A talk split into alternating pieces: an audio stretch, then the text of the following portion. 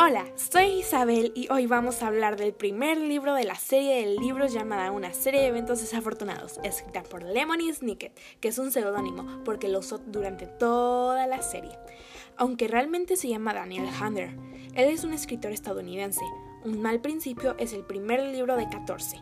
Tres de ellos se volvieron la base de la película, del mismo nombre que la serie, que fue hecha en 2004. La historia trata sobre tres huérfanos, los Baudelaire, y, y trata de misterio, tragedia, ya que los pequeños son perseguidos por el conde Olaf, que quiere su fortuna heredada de sus difuntos padres. Recorremos diferentes escenarios con sus ingenios e inventos, demostrando que son mucho más intrépidos e inteligentes que el conde. Personalmente, yo amé esta serie de libros, es emocionante y divertida.